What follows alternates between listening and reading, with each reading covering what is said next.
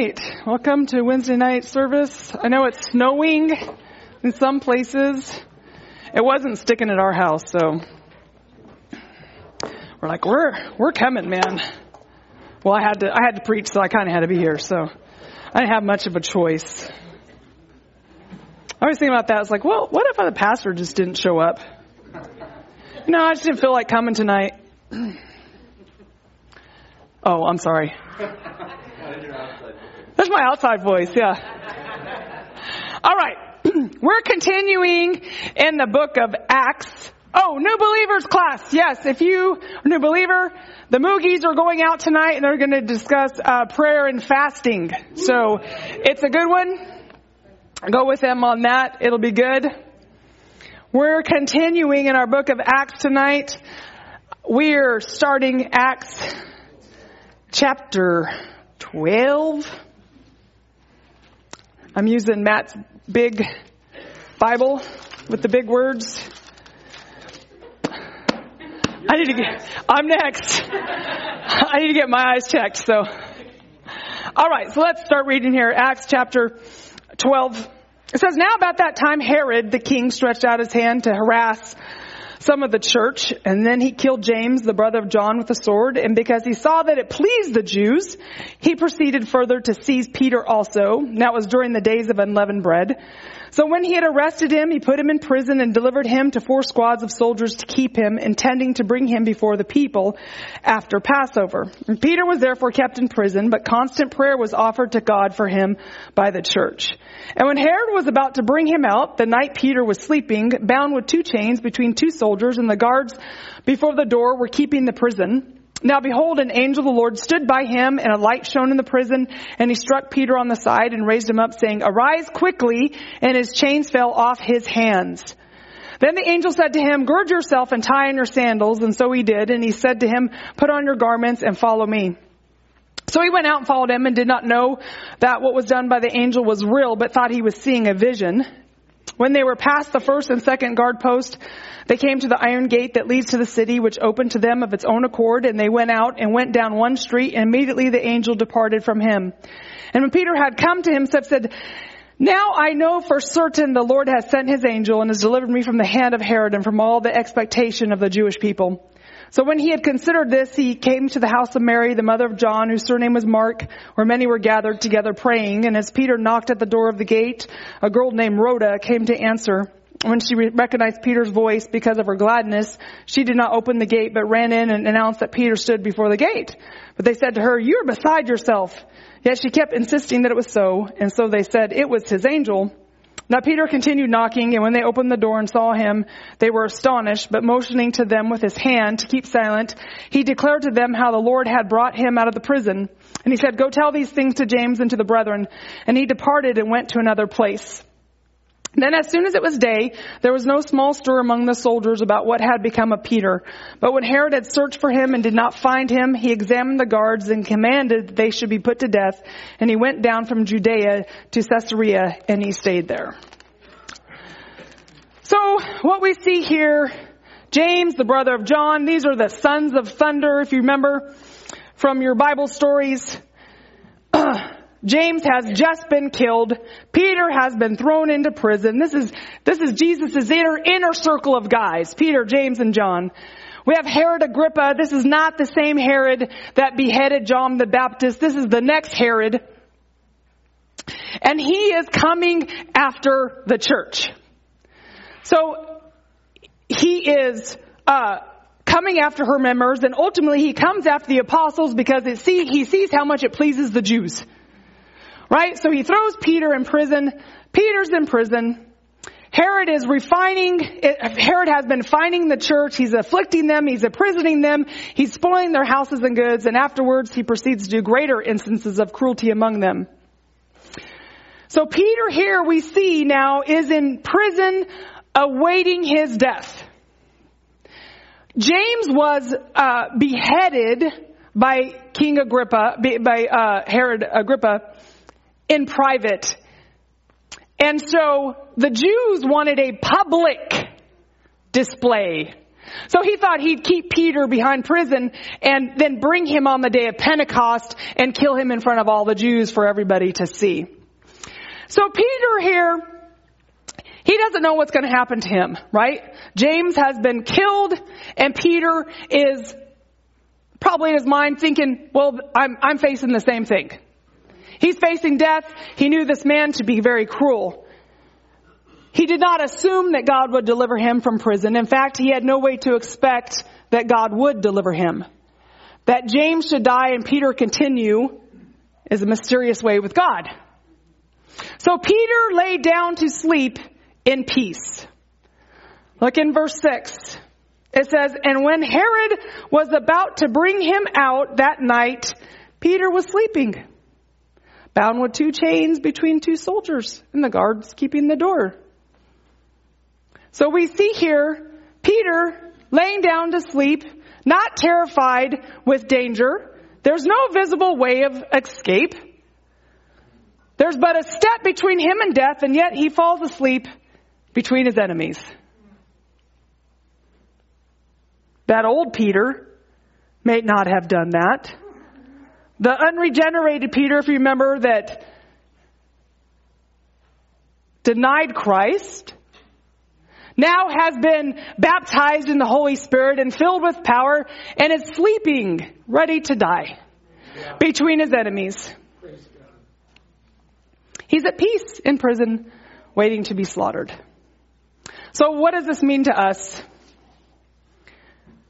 To us, we have to have faith in God.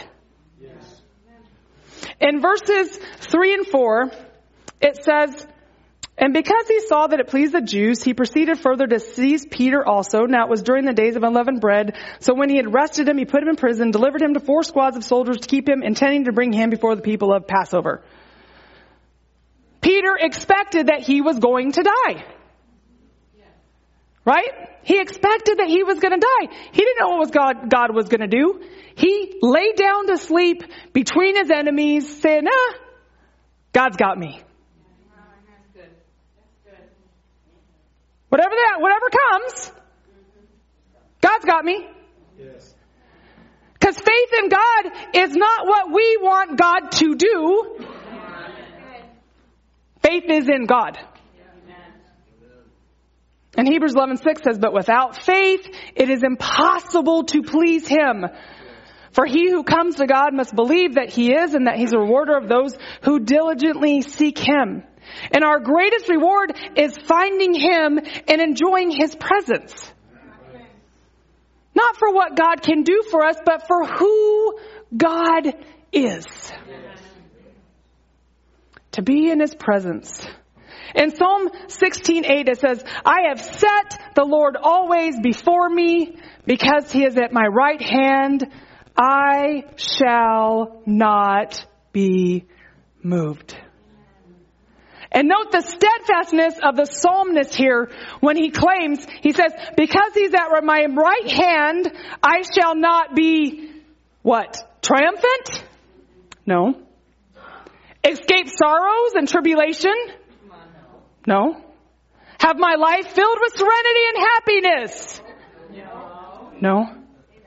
I shall not be moved. To be able to stand on the spot with steadfast convictions, with steadfast purposes, with steadfast action, continuously in one direction, having done all to stand. Ephesians 6:13 says, "Therefore take up the whole armor of God that you may be able to withstand in the evil day, and having done all, to stand." Not lay down on the job. To stand. Stand.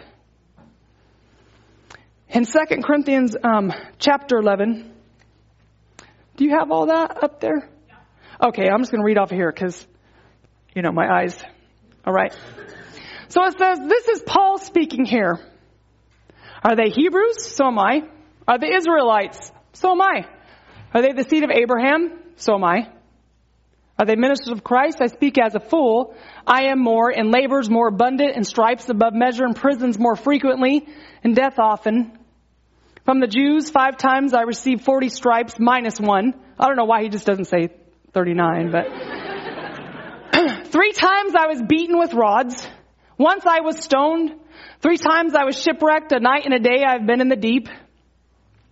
In journeys often, in perils of water, in perils of robbers, in perils of my own countrymen, in perils of the Gentiles, in perils in the sea, in perils in the wilderness, in perils in the sea, in weariness and toil and sleeplessness often, in hunger and thirst, and fastings often. I went fast. Besides the other things, what comes upon me daily, my deep concern for all the churches. Who is weak? Am I not weak? Who is made to stumble and do not burn with indignation? If I must boast, I will boast in the things which concern my infirmity. The God and Father of our Lord Jesus Christ, who is blessed forever, knows that I am not lying. In Damascus, the governor under Aretas the king was guarding the city of Damascus with a garrison desiring to arrest me. But I was let down in a basket through a window in the wall and escaped from his hands. Did not escape tribulation. He didn't escape affliction. He didn't escape persecution. He didn't escape being hurt. He stood. He was steadfast in his faith regardless of his circumstances. And I was thinking about Paul, and, and, and I'm not Paul at all. I am, I am no Paul. But I, I will tell you, in the last 16 years, it's almost been 16 years since we planted this church, I've dealt with a panic disorder. I've been in and out of the ER and doctor's offices. I currently have a gastrointestinal disorder. I've seen a therapist. I've dealt with an ongoing heart arrhythmia for the past however many years. Had to have my heart zapped back into rhythm. I've had three surgeries. I've lost a toenail. I've had five stitches where I bit through my lip. I had seven precancerous moles removed and stitches to follow. I had chemotherapy on my skin. I have an ongoing connective tissue disorder. I have bulging discs in my lower back that flare from time to time. I've been lied about, talked about, persecuted for being a religious zealot by my own family. And on top of all this, my daily concern for my family and the church. I'm still standing. Nothing if you're grounded in faith, nothing can move you. Nothing can move you. Nothing can stop you. You can sleep between your enemies and be at peace. God, God's got this. Second Corinthians 1, 3 and 4 says, Blessed be the God and Father of our Lord Jesus Christ, the Father of mercies and God of all comfort, who comforts us in all our tribulation, that we may be able to comfort those who are in any trouble with the comfort with which we ourselves are comforted by God. So we see then that God allows us to go through things and He comforts us so we then can comfort others. So you know what it's like to go through tribulation and say, you know what? I can comfort you in this. I've been through tribulation. I've been through pain. I've been through affliction. Like Paul, we should be able to say, but none of these things move me, nor do I count my, my life dear to myself. His grace is enough. And can we say that? My grace is sufficient for you, for my strength is made perfect in weakness. Therefore, most gladly I will boast in my infirmities that the power of Christ may rest upon me. And that was Paul.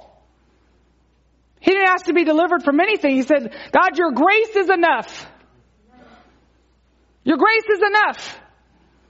Wherever you want me to go, wherever you want me to do, whatever goes on in my body, whatever circumstances in my, in my family, whatever may come, God, I will stand my ground because your grace is enough. It's enough to see me through this. It's enough to bring me through to eternity.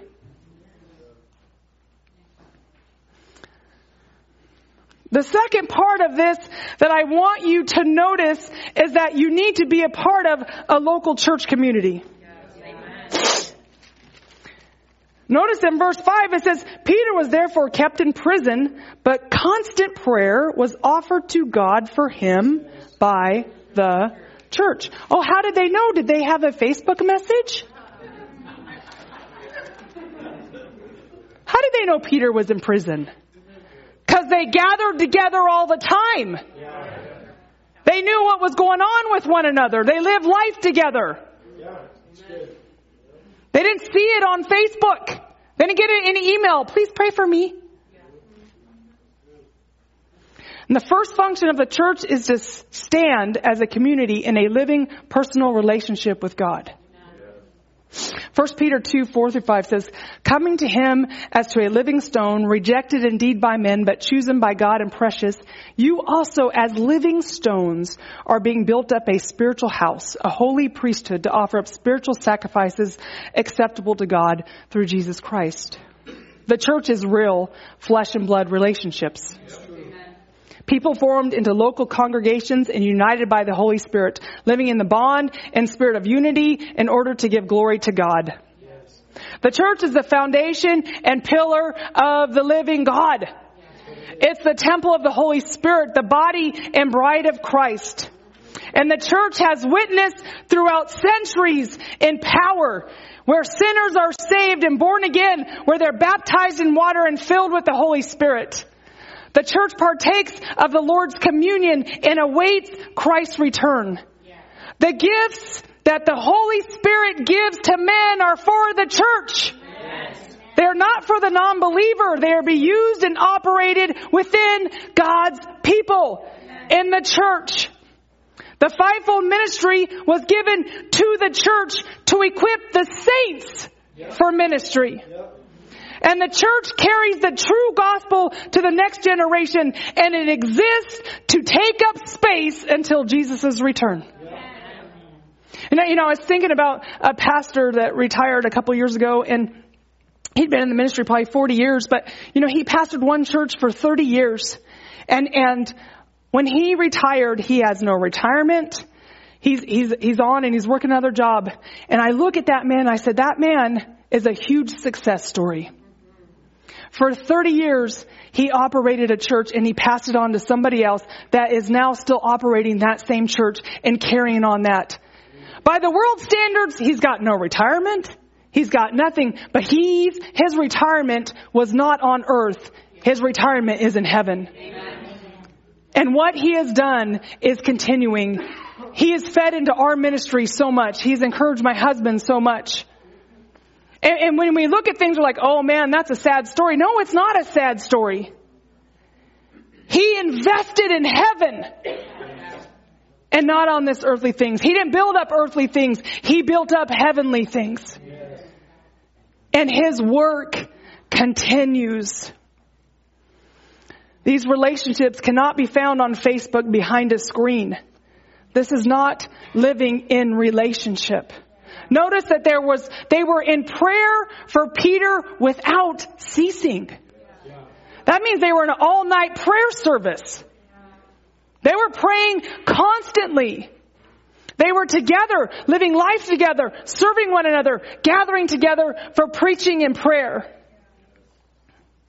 The Bible says, and let us consider and give attentive, continuous care to watching over one another studying how we may stir up, stimulate and incite to love and helpful deeds and noble activities, not forsaking or neglecting to assemble together as believers, as the habit of some people, but admonishing one another, and all the more faithfully as you see the day approaching.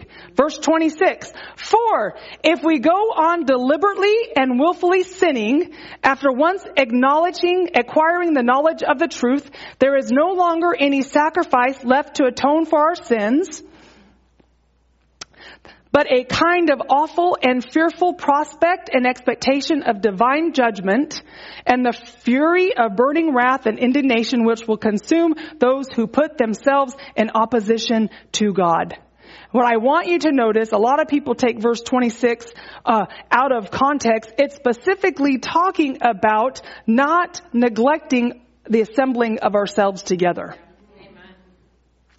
Why is it talking about that? Because that is where we grow. We are, we are to be constantly progressing in our Christian walk. And this, this is a warning here that if there is no diligence in progress, in progressing in our walk, and progress is found in the preaching of the word. It's found in prayer. It's found in corporate worship. It's found in those things within the body. A falling off will take place and an apostasy may ensue. If there is any eh, lukewarmness in your Christian communion, you are in danger of apostasy. That is why that verse 26 is directly connected to those, those two verses. In taking care of the church and gathering together in the church and being in Bible study and being in preaching and gathering in homes. They were, they were in a home an all night prayer thing, right? and the ministry like the spot. Right? The church was God's creation, not man. Man didn't form it, God formed it. And God has always, from the beginning of time, had a group of people that He has watched over. A group of people that live in community together that love one another, that take care of one another. What God has always wanted, right, is the deed to our house. When we were purchased, God purchased the deed to our house. And what God is wanted to do is that He is wanted to come into our house and move the furniture around. He wants to paint the walls and He wants to redecorate with new pictures he wants to tell you what junk to throw out and what pearls are of great price. He wants to tell you who can visit your home and who's not allowed to. But what some of you have done is instead of giving him the deed, you've built him a mother-in-law apartment. And you've told him, you just stay there. I'll visit you when I want to visit you. I'll go when I want to hear you because God, you nag too much. Just stay in your house, God. Don't tell me how to live. Don't tell me what to do. Don't tell me what to wear. Don't tell me where to go because I can do what I want to do. The Holy Spirit, you know, He's so legalistic.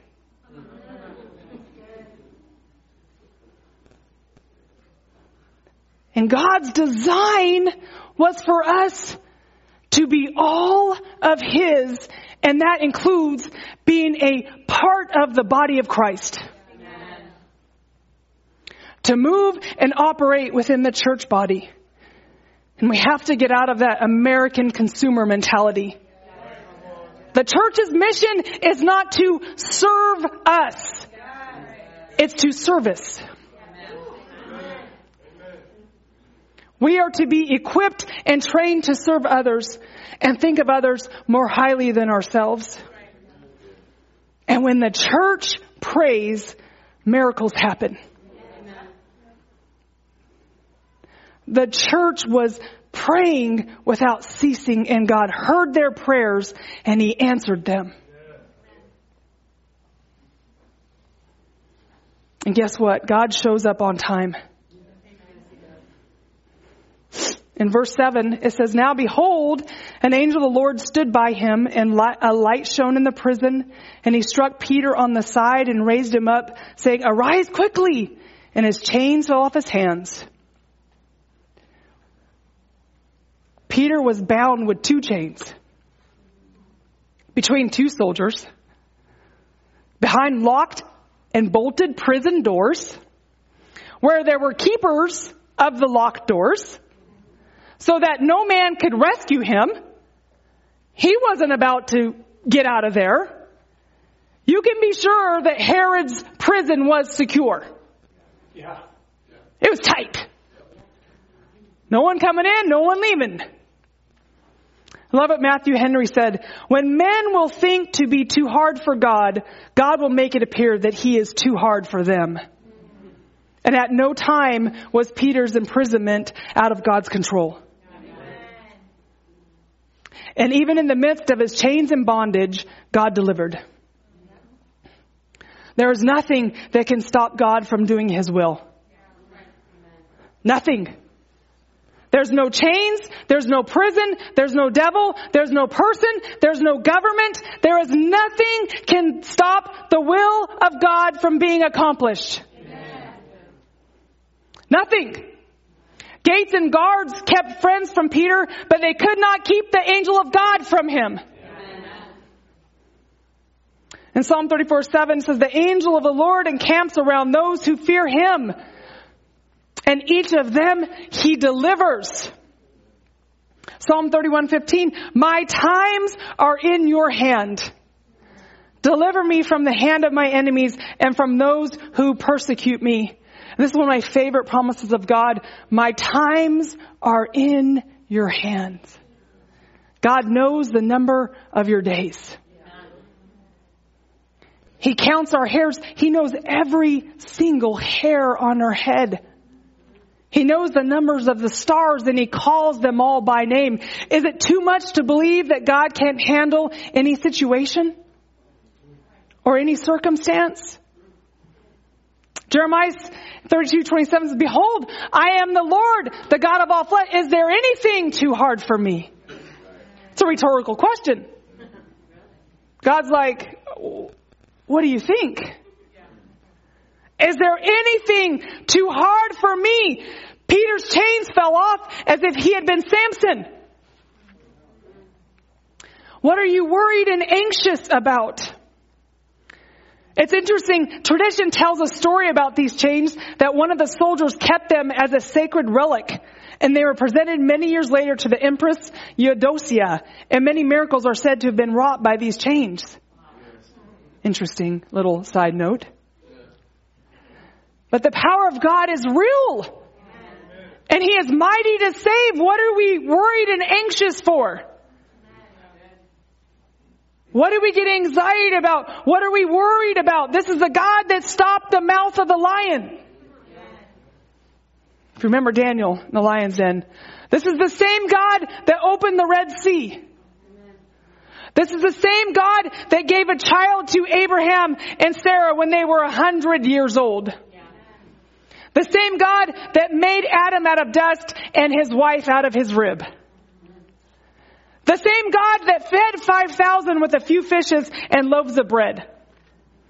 Is the same God that raised the dead, gave sight to the blind, healed bodies, released men from demonic possession. He controls the waves of the ocean. He brought down fire from heaven. Is there anything too hard for him? Why do we limit God? If this is the God that controls all things, how are we going to live how are we going to limit him? Why are we going to fear? Right? David said, whom shall I fear? What do I have to fear? My times are in his hands. Like Peter, I can just lay down between my enemies and say, well, if it's my time, it's my time. I am tired. I'm taking a nap. He slept between two prison guards. His chains fell off. At no time has it, is it, will it ever be out of God's control. At no time.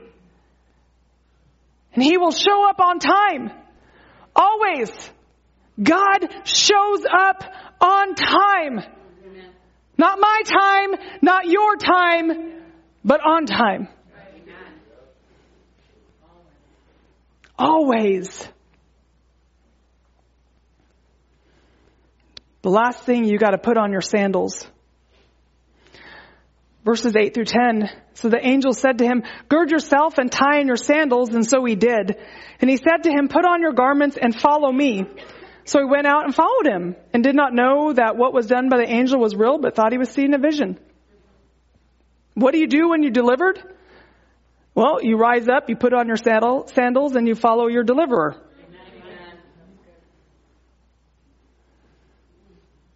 Those who are delivered out of imprisonment must follow their deliverer.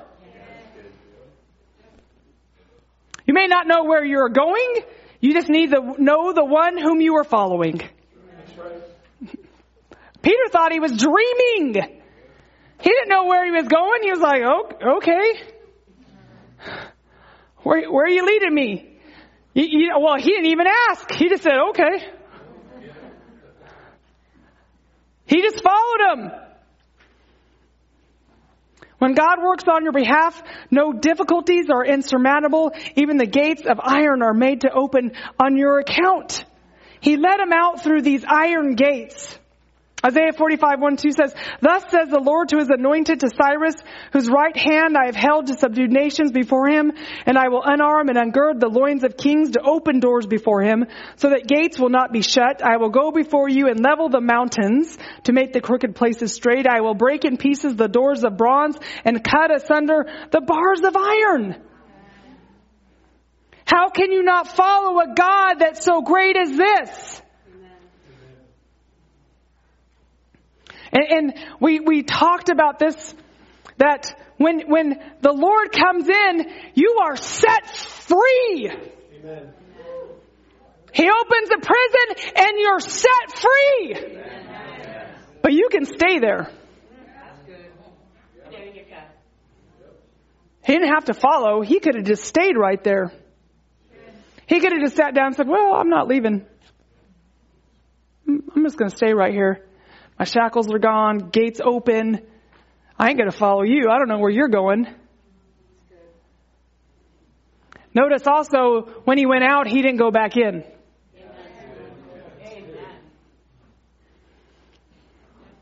Because when you're set free, God gives you a choice. He says, now follow the Holy Spirit and you will become sons of God. But if you go back and follow your flesh, you become again a slave to sin. You go back and you get chained again. And you're in prison again and you're a slave to your sin. John 10, 27, the sheep that are my own hear and listen to my voice and I know them and they follow me.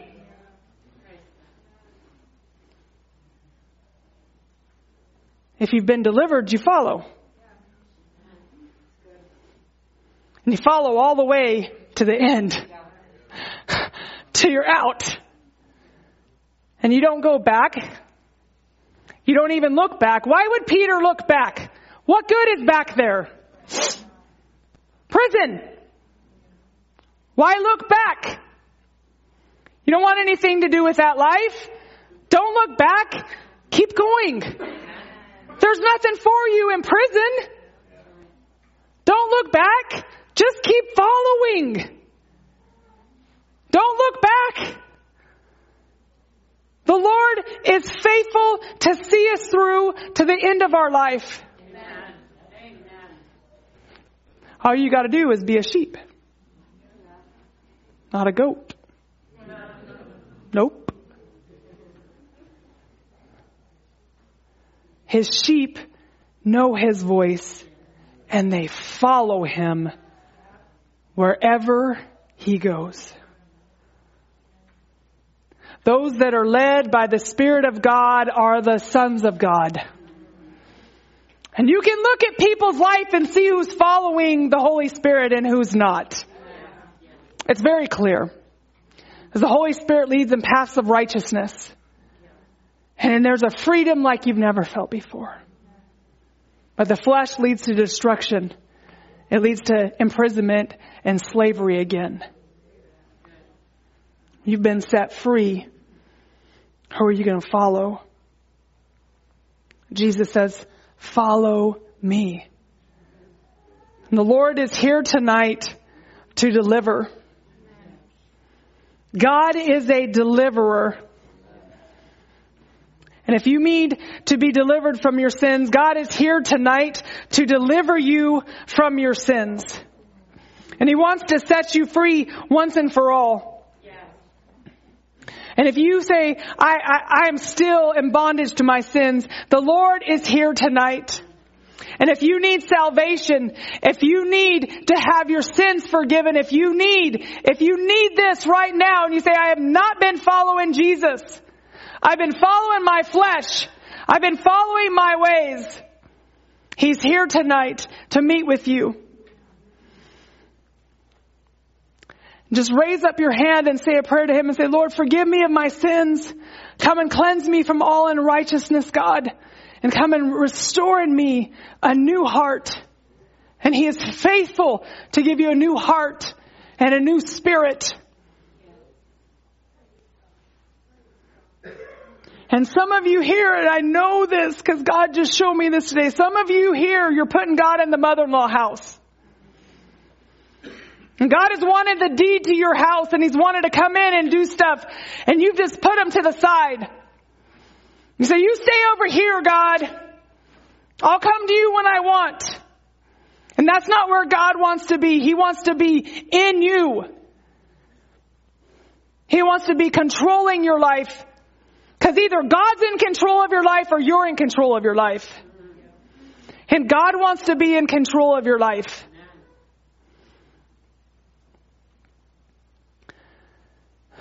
If you need to make that adjustment, just bow your head right now and just ask Him to come and show you, show you that and ask Him to make that adjustment in your life.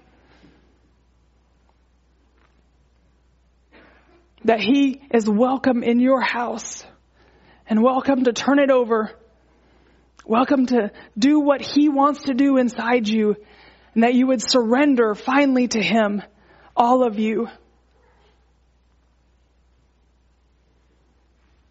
Just take a minute.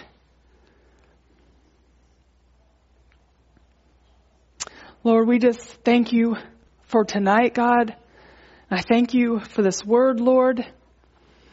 God, help us to stand firm that we will not be moved by anything, God.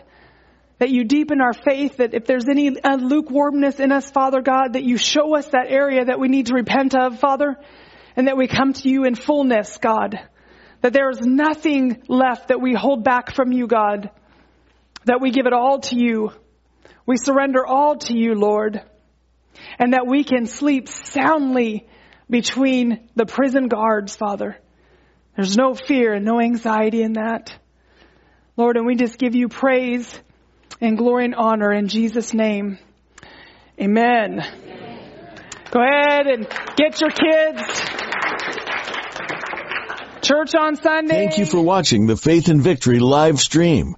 If you'd like to learn more about our church, please check us out online at faithandvictory.com. We're also on Facebook, Twitter, Instagram, and Snapchat, and we'd love to connect with you there. If you'd like to financially support Faith and Victory Church's ministry, please text FAVC to 77977. God bless you and keep you. From the FVC Live team.